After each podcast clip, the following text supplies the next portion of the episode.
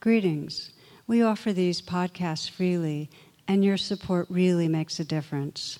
To make a donation, please visit tarabrach.com.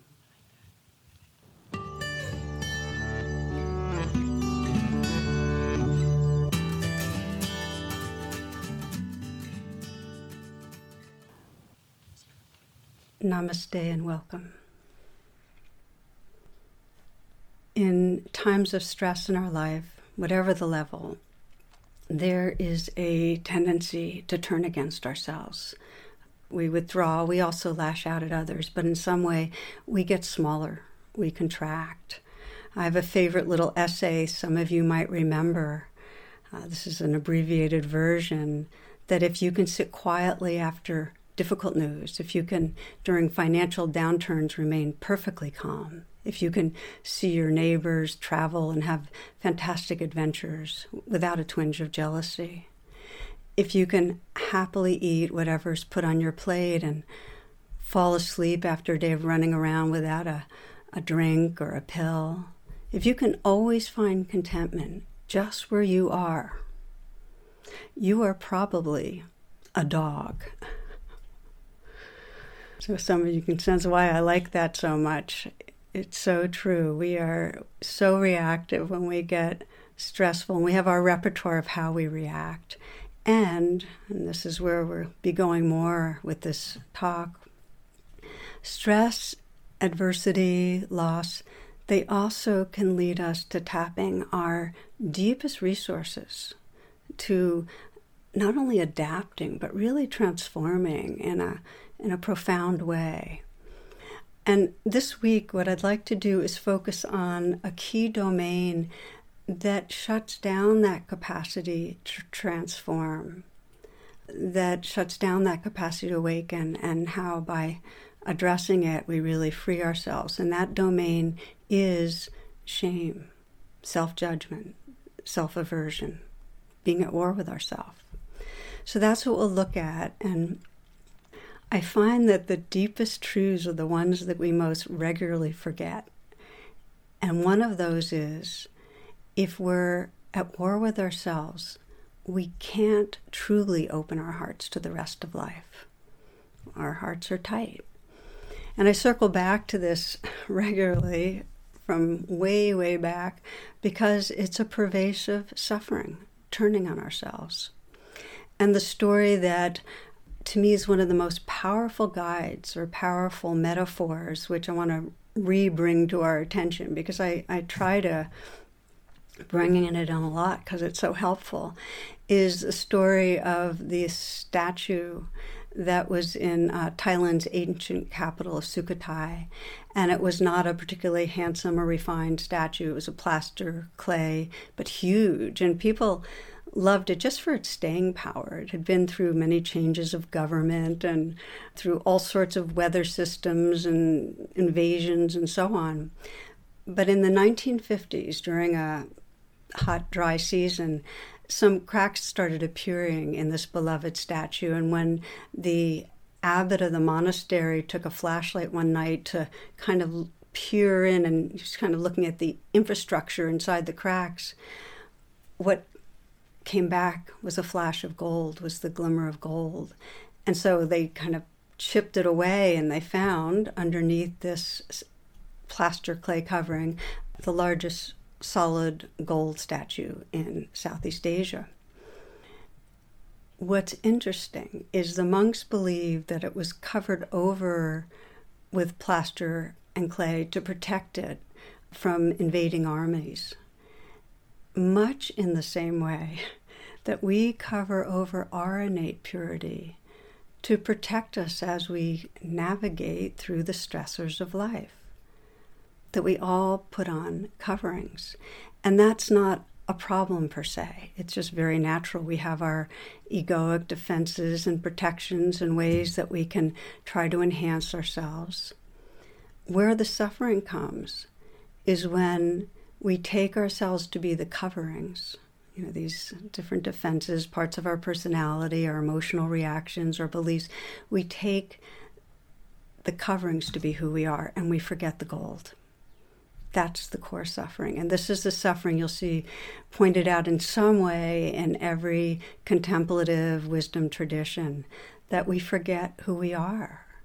We forget the awareness and the love that's really our essence. And we take ourselves to be what I sometimes think of as a kind of cluster of waves of different personality features that stand out to us. We identify with our, our fears and our anger and our ways of controlling.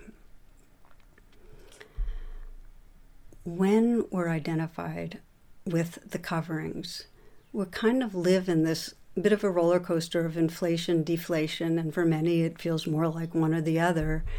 But deep down, and this is what's key, we dislike ourselves. We dislike the self that's identified with the coverings because we intuit that there's more, but we're just feeling small. Um, and this is often called the second arrow that we sense the coverings of, of fear or selfishness or controlling, and then we hate ourselves for it. I think this simple mem for me is feels bad becomes I'm bad. So, most therapy, most processes of healing, including meditation, have to address this root belief and feeling of, of core badness. Because, of course, by extension, we end up at odds with others too.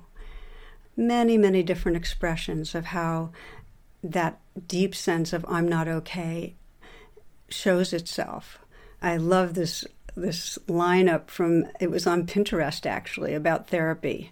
And first you see a, a parrot on a therapist couch saying, I want more than a cracker, but I don't know how to ask for it, you know, undeserving. and then you see the elephant on the couch, and the elephant's just bemoaning, you know, sometimes I even stand in the middle of the room and no one acknowledges me. with a chicken. Why did the chicken cross the road? Well, the chicken responds, My therapist says I should do more things that scare me.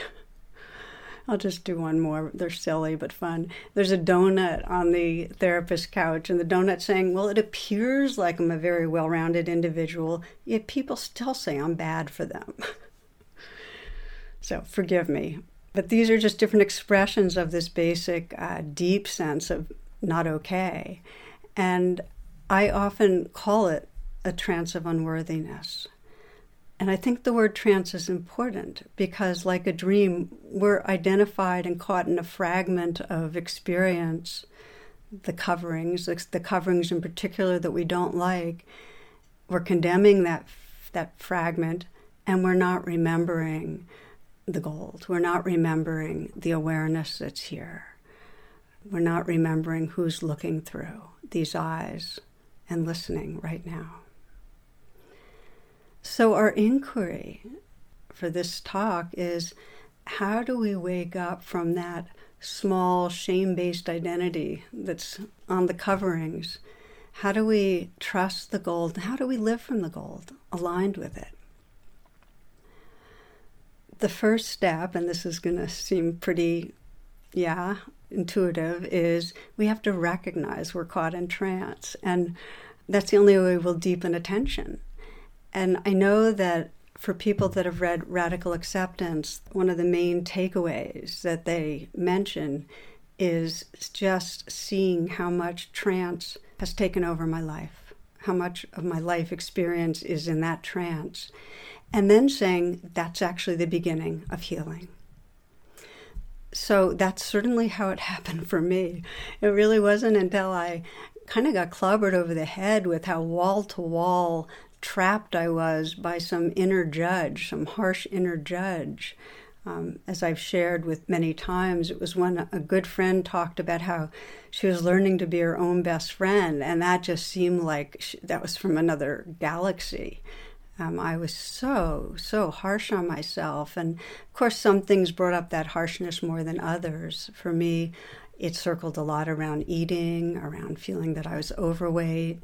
It also circled around feeling like I was a selfish person. I let people down. I hurt people.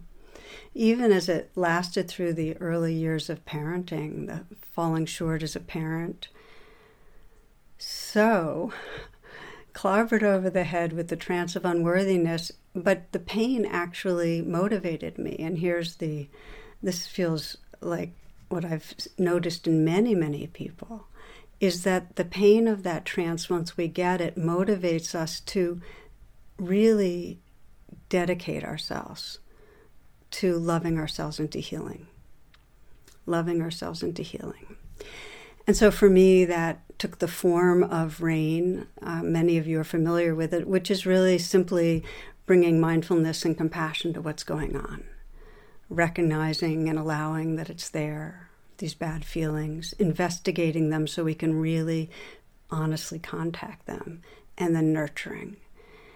And the shift, and this is the important piece with rain, what starts to really deepen and integrate the healing is in what I call after the rain. Because that's when I could be feeling really down on myself and I go through the steps of rain and I'm nurturing. But it's during after the rain that I realize, oh, this is the goal, this, this compassionate awareness. This is more who I really am than the coverings I was judging. That shift from feeling identified with the coverings to remembering the gold the more that becomes familiar, the more we actually are free. So, after all these years, and it's been decades now, the habit of feeling deficient still arises. It still arises, this imperfect conditioning and coverings that I have, and then feeling bad about it. But there's not a sense that I'm bad, there's just feeling bad about it and then responding to what's going on. Now, you might be listening and wondering so, what about if we're really doing bad things, causing harm? In other words, if I was feeling shame about inadequate parenting, well, maybe isn't shame appropriate to help me improve? Shouldn't someone who's abused another feel shame? You know, these are these are really important questions. Is, isn't it a signal to change? Or what about on the societal level? Shouldn't Nazis feel shame when they realize what they've been caught in? Or what about such a current question, white people feeling shame for centuries of participating in the violence of racism? Um, doesn't shame serve? Doesn't it help us change our behaviors? And I think this is a, a really important question. So, shame evolved like all emotions, it has a function.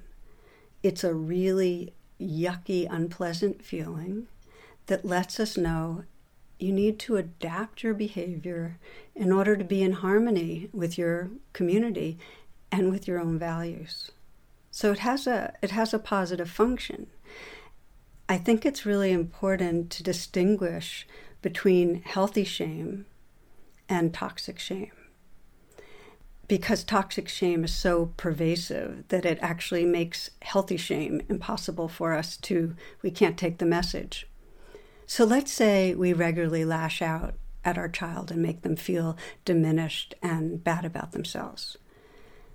Toxic shame would be a feeling of badness. I'm a bad person.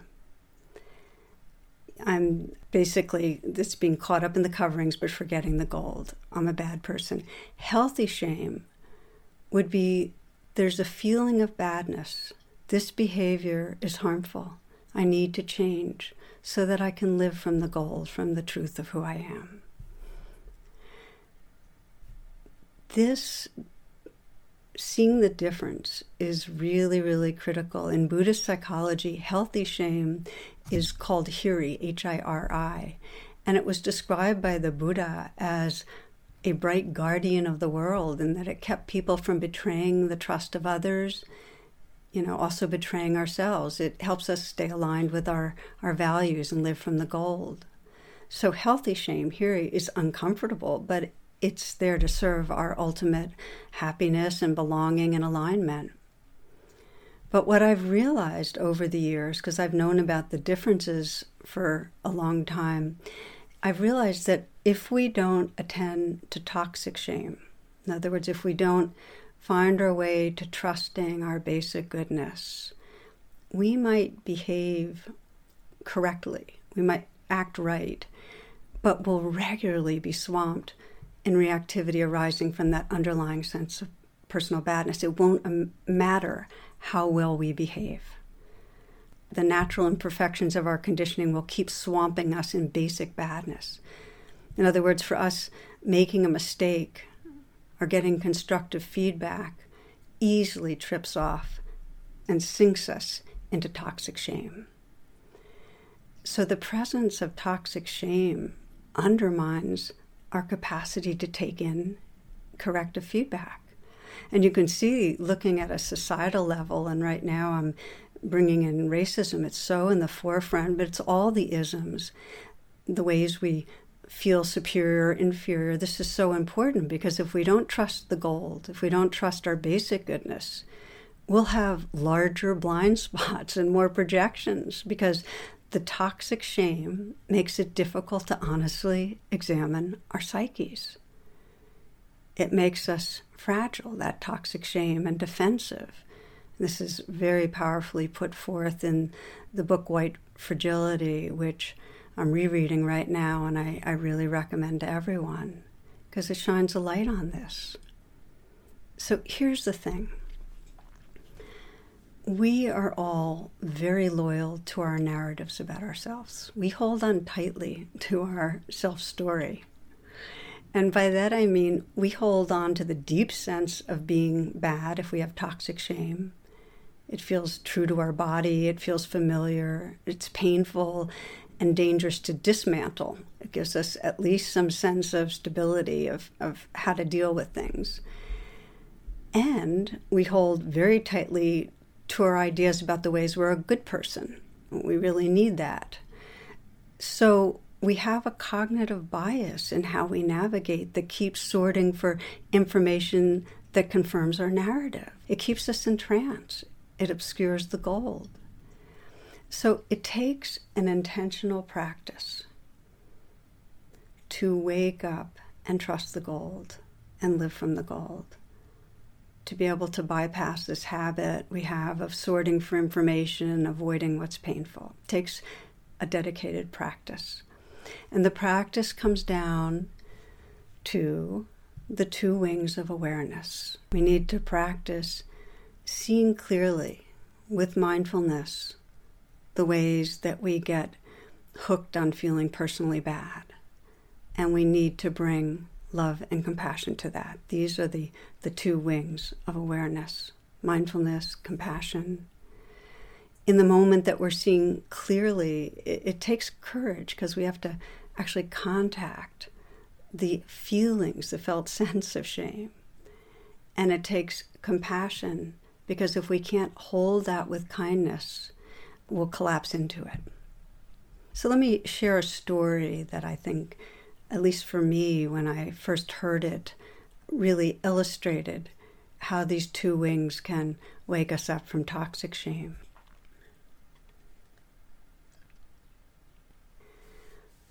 So, this is a, a woman and her adult daughter went to therapy on the request of the adult daughter who let her mother know in therapy that she had been repeatedly sexually abused by this woman's ex-husband, her step and the daughter's stepfather.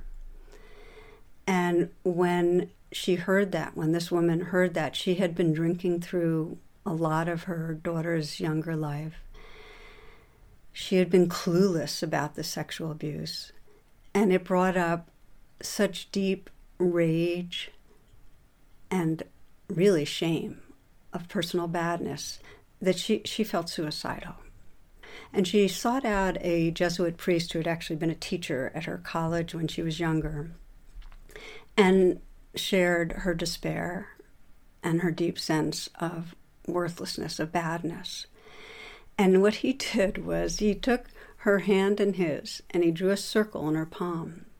And he said, This is where you are right now. This is what you're feeling horror and rage and shame. And you have to feel this. You have to be with this. But remember this too. And he put his big priestly hand over hers. And this is the this is the infinite compassion of God. Just remember that too. If you do this, if you keep feeling what's so terrible to feel, but remembering this, you will discover a healing and a freedom that you've never experienced before.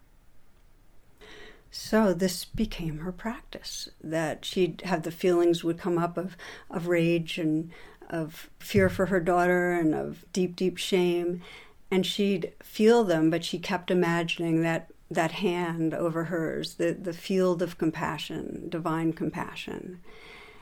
And gradually she was able more and more to tolerate the feelings of shame. And then, even more than that, start sensing that that hand, that divine compassion, really was her own awakened heart. She was beginning to hold herself with compassion and sense that that's my goodness that I have this, this goodness to my heart. Many, many rounds of sensing, okay, I have a tenderness, a care, an awareness that's more essence than any of these emotions that are playing through. She started trusting the gold. And what happened in therapy, and this is so interesting to me, is that part of what they were working on is how through the daughter's life and now as an adult, her mother still was not very good at listening and paying attention to her. And she started being able to take this in not like, I'm a failure, you know, I'm a bad person, but just feeling bad. Feeling bad, but remembering her goodness. And that enabled her to actually take in that that feedback and begin to change and listen more deeply. In other words, that was healthy shame. She felt bad and she let herself feel it, but she was able to tolerate it because she had already done the work with the toxic shame and was beginning to trust deeply in the gold. You know, in our lives, to the degree that we can see the coverings, you know, the fear and the anger and our controlling mindfully.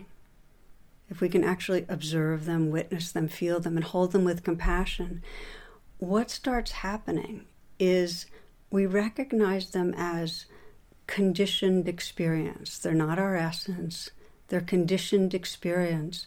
And the more we sense them as coverings that have been conditioned by infinite forces, but conditioned, the more we actually deepen our trust in the gold. So I want to take some time to, to look at this because it's so important that if we want to open up our sense of identification from the coverings, we have to see them as conditioned by forces that are beyond who we are. And that's what I mean by conditioning. That when you're feeling caught in uh, jealousy or fear, that's been conditioned in. And for different people in different ways. Uh, one man was experiencing a whole lot of, through his whole life, he was very, had a lot of anger moving through him, but it was hit a crisis point in his marriage. Uh, his wife was threatening divorce, his teens were completely alienated from him. And so he wanted to learn how to bring these two wings of mindfulness and compassion and, and be able to, to change his habits. So he began to mindfully investigate his anger. And what happened as we brought that lens of, of mindful attention was that he could see that every time he was anger got triggered, underneath the anger, he was in some way feeling put down and he was feeling afraid. And then he started bringing mindfulness to how young that felt how old and how familiar that that fearful humiliated self. And that spontaneously brought to mind his father's anger and how his father's anger humiliated him it scared him and also how his father was entirely out of control when he was angry. And he said i'm the same way. This mindful investigation was showing him that it wasn't so personal that there were forces from his past that had actually molded or shaped the anger. And when I said, It's not your fault, he began weeping because that was the, the insight or freedom he needed to realize it's not my fault that it's this way. It's incredibly painful, but it's not my fault. And that allowed him, knowing that it wasn't his fault, to actually hold with compassion that vulnerable, humiliated, fearful young self and begin a healing process that then, when the anger would get triggered, he had a little more space. He could pause. He could choose his behaviors more, and it actually changed the coverings, the behavior.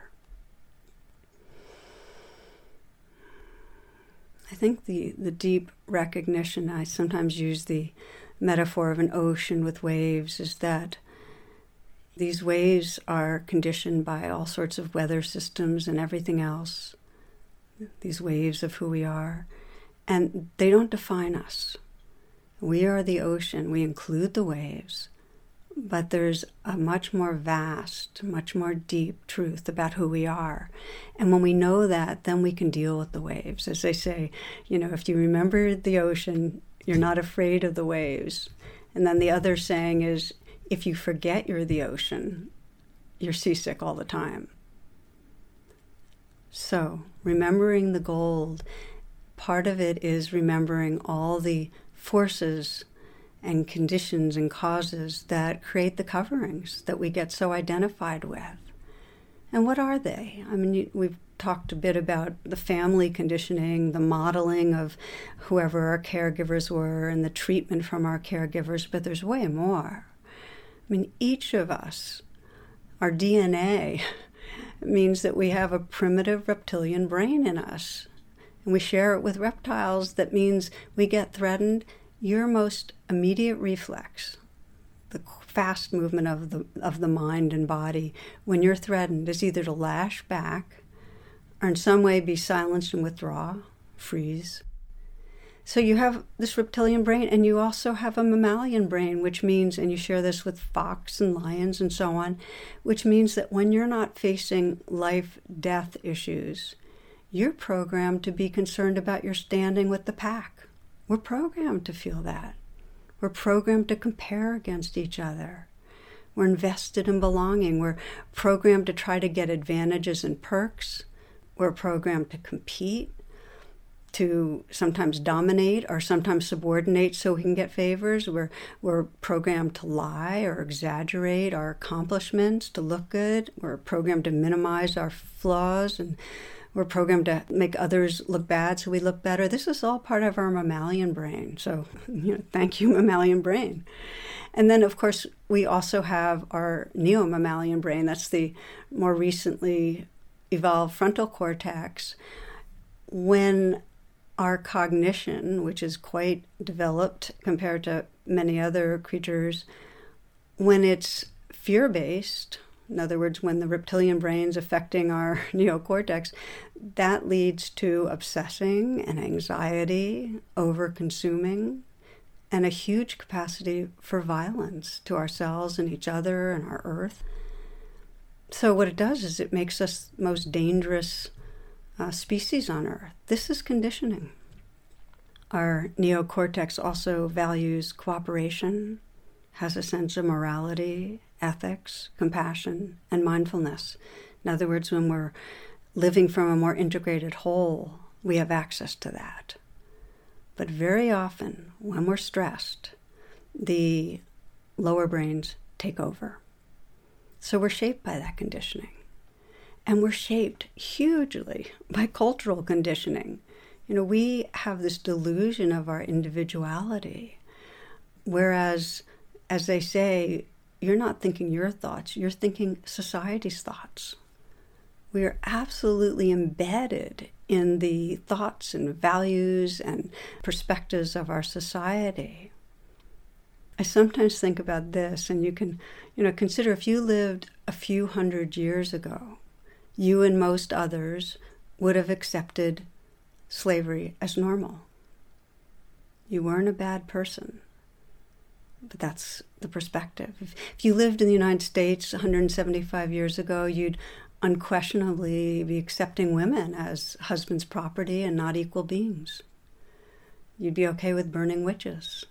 And many back in the past as a kind of a holiday or recreation, maybe Saturday morning, would go out to a public hanging or an execution. Again, not bad people. This is society's conditioning. And we think, oh my God, how could they have done that? But it's conditioning. If you lived in India 75 years ago, and many even currently, you wouldn't question caste system and the hard treatment of the Dalit. It's just the untouchables. And I'm not even mentioning so many violent exclusionary attitudes and behaviors through through history against gay, against transgendered, against all the isms, you know. But the point is not bad people. It's the coverings that get conditioned by our society that have us participate in harm. You know, I suspect in some decades we're going to look back on right now the cruel, the barbaric ways that we treat non human animals uh, to eat their flesh.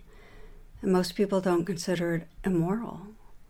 And just noting that this is part of our cultural conditioning too. It's not, we're bad humans. And yet, it's hard to examine our current conditioning.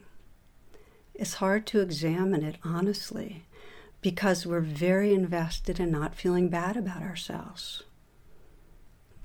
Our views, our behaviors, our ways of being are largely conditioned by the society, by our caregivers, by our genetics, by our shared DNA. It's not personal.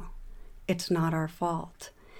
And realizing this, and this is the power of it, if you realize that the coverings don't define you, that there's basic goodness, it heals toxic shame and it gives you the capacity to actually sense very spontaneously the coverings transform so that they can express the gold. The more we trust the gold and we don't take the covers personally, the more we transform. So, this is where healthy shame comes in. Because if we're trusting the gold, then healthy shame, a feeling of, of badness when we're being imperfect, actually serves us. It helps us to align with what matters to us. Um, it can be a valuable reminder of what we really care about and actually move us towards alignment.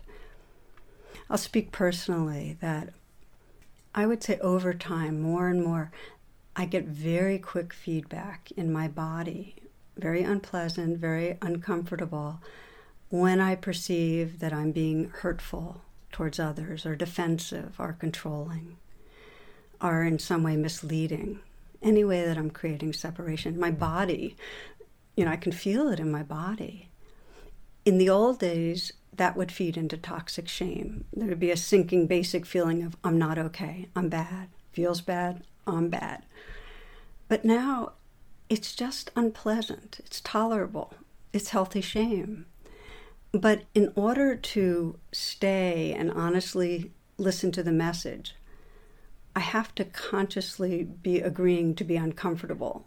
And that's because my first reflex is to, in some way, want to reduce it by defending myself, by justifying myself. I want to feel like a good person. You know, that's still in there. So, just as with toxic shame, the first step with healthy shame is self compassion, is being kind to myself. And you might not be able to see this, I'm putting my hand on my heart, but you know, just reminding myself, trust that you care, trust the gold, you know, trust the gold. And then and then I can look more honestly at the coverings.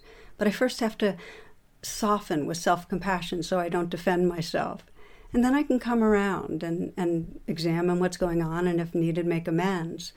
And so I see that over and over with close relationships. Um, if with my husband Jonathan, I'm tight or demanding or insensitive, that bad feeling comes up, hiri, you know, healthy shame.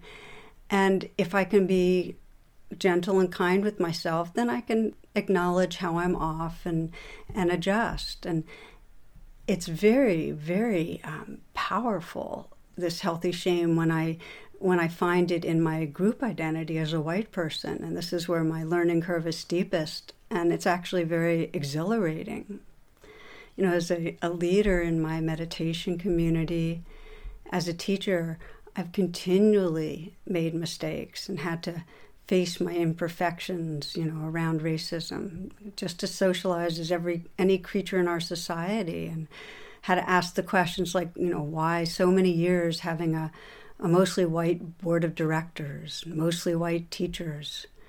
Why were the people of color who came to our classes reporting they didn't feel safe or welcomed? And I had to face how often I'd used teaching examples that came from white cultural experience or why did it take so long, you know, to, to have the affinity sanghas that we needed for people of color and white people in our different teaching communities? So, with each mistake, it really was the same process. And again, mistake meaning the imperfection of the coverings, reflex of fragility of wanting to look good or uphold my good personhood. So, an initial like tensing against feeling bad, that's the white fragility. But if I remind myself, trust the goal, you know, trust that this really matters to you, that you care. You know, if I'm compassionate with myself, that gives me the space to stay with the discomfort, get the message, and respond to try to make things right. So the key in healing toxic shame and to be guided by healthy shame is self compassion. And inevitably, this is true for all of us as we're going to be practicing together in a moment. We will continue to feel badness when we encounter the imperfections of our coverings, the, the habits of, in different ways, getting caught in anxiety or lashing out or judgment or whatever it is. If we can remember our basic goodness, and I often, my mantra is often just trust the gold, trust the gold, you know. Instead of reacting, instead of defending, instead of sinking into shame, if we can remember that, we can then respond to what comes up in a way that further aligns our heart. We all need pathways of self compassion in response to imperfection.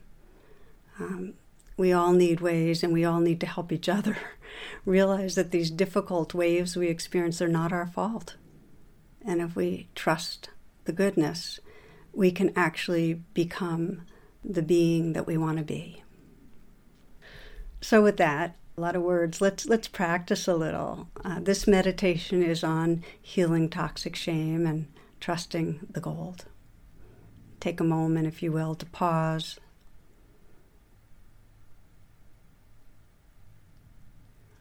Let yourself settle. You might close your eyes. You might feel this body breathing.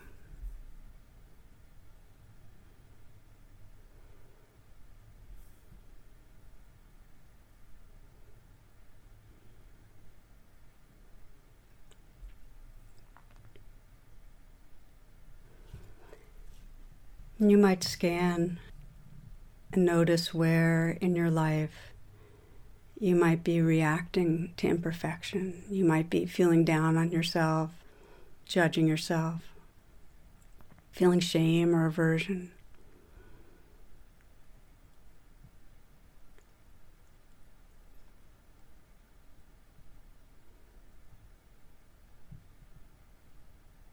And if there's a situation that triggers it, let that be in the foreground.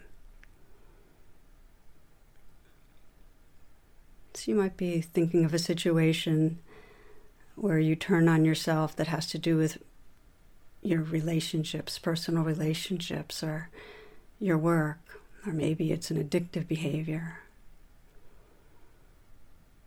Or you might be turning on yourself in relationship to your group identity, feeling shame about that, judging others. could be related to race or sexual orientation, gender identity, religion, ethnicity.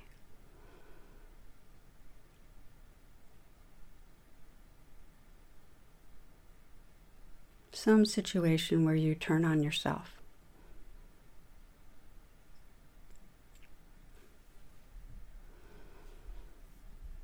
You might sense the worst part of this when you're turning on yourself, what really feels the worst.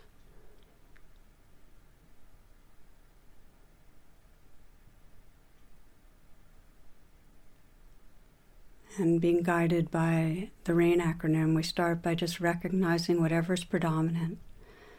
When you're turning on yourself, what are you most noticing? Is it shame? Is it aversion? Is it fear?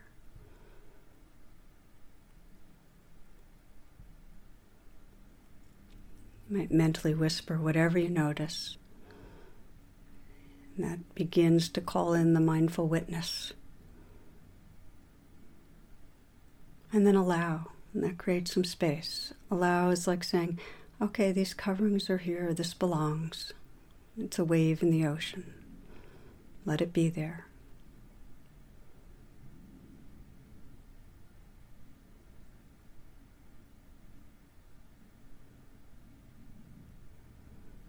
And then as you approach investigating, let there be a quality of gentleness and interest. Real curiosity about how reality is playing out through your body mind. You might sense what you're believing. What are you believing when you're turning on yourself?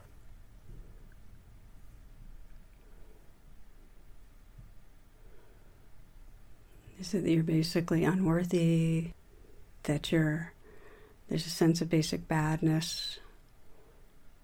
Is it that you'll never be close with others because of this? You're not lovable? What belief comes? And as you sense whatever belief is there, let yourself feel the unpleasantness, the pain of, of shame, of that feeling of badness. And if it helps to put your hand on your heart, just to feel connected with what's going on inside, please do so. You might imagine you could look right now through the eyes of, of a bodhisattva, a wise, compassionate being, the self that feels ashamed, not okay. The eyes of a wise grandmother, the eyes of a Buddha. Maybe eyes of a, a wise and loving friend, and see the suffering that's there, the suffering of, of self aversion.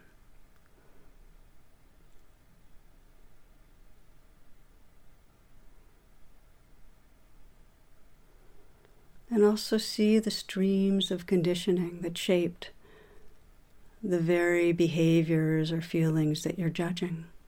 How did you learn to be the way you are? This is modeled from caregivers, shaped by messages from others. Whatever you're judging, how did it get there? You weren't born as a bad person. What's the conditioning here? Was there past trauma? In your personal lifetime or past generations.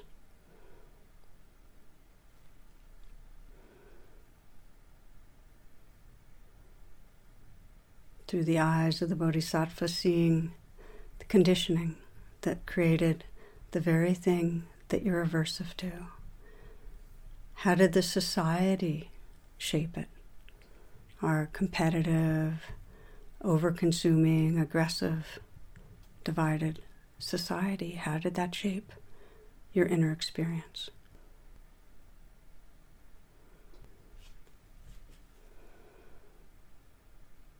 And sensing the presence of this bodhisattva, this wise and loving being, your own awake heart, you might send the message inward it's not your fault.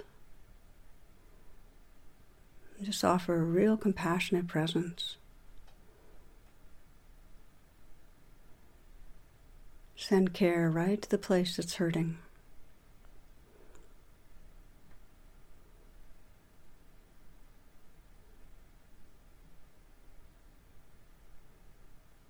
The place that feels bad. Let it be bathed with a compassionate presence.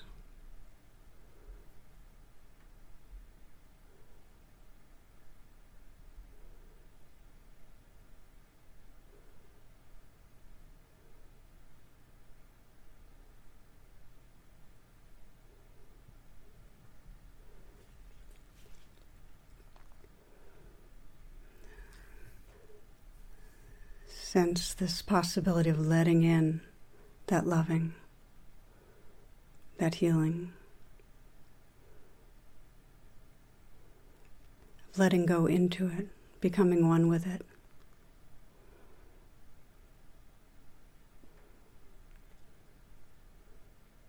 And with after the RAIN, just to rest in that open hearted presence, that which sees clearly the suffering and holds with love.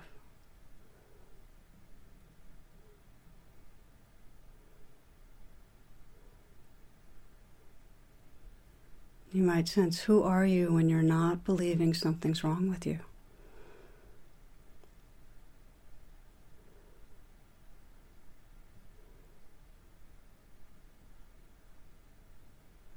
Sense the possibility of trusting the awareness and compassion that's here is really your essence.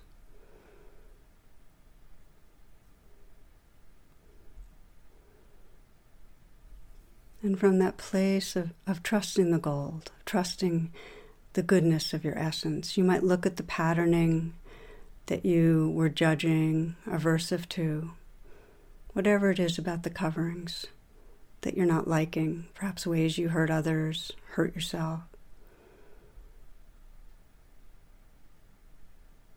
You might sense what's my deepest intention? From the gold, what's my deepest intention?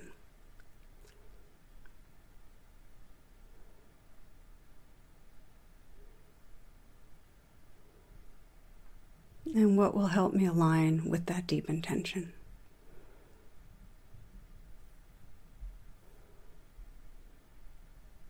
What will help me live from loving awareness?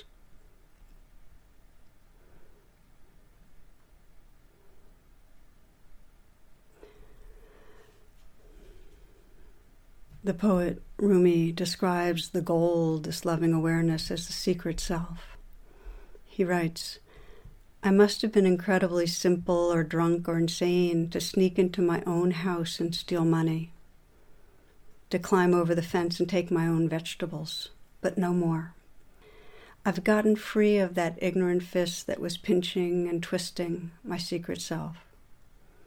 The universe and the light of the stars come through me. I am the crescent moon put up over the gate to the festival.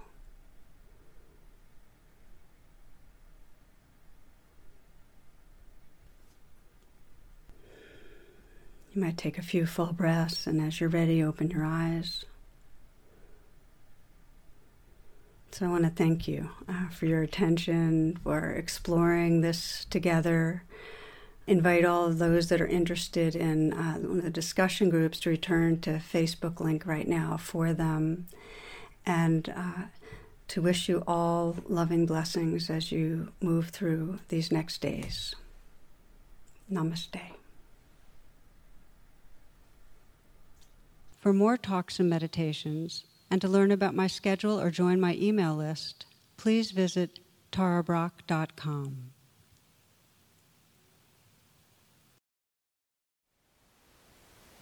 Thank you for listening. To learn how you can support the teachers and Dharma Seed, please visit dharmaseed.org slash donate.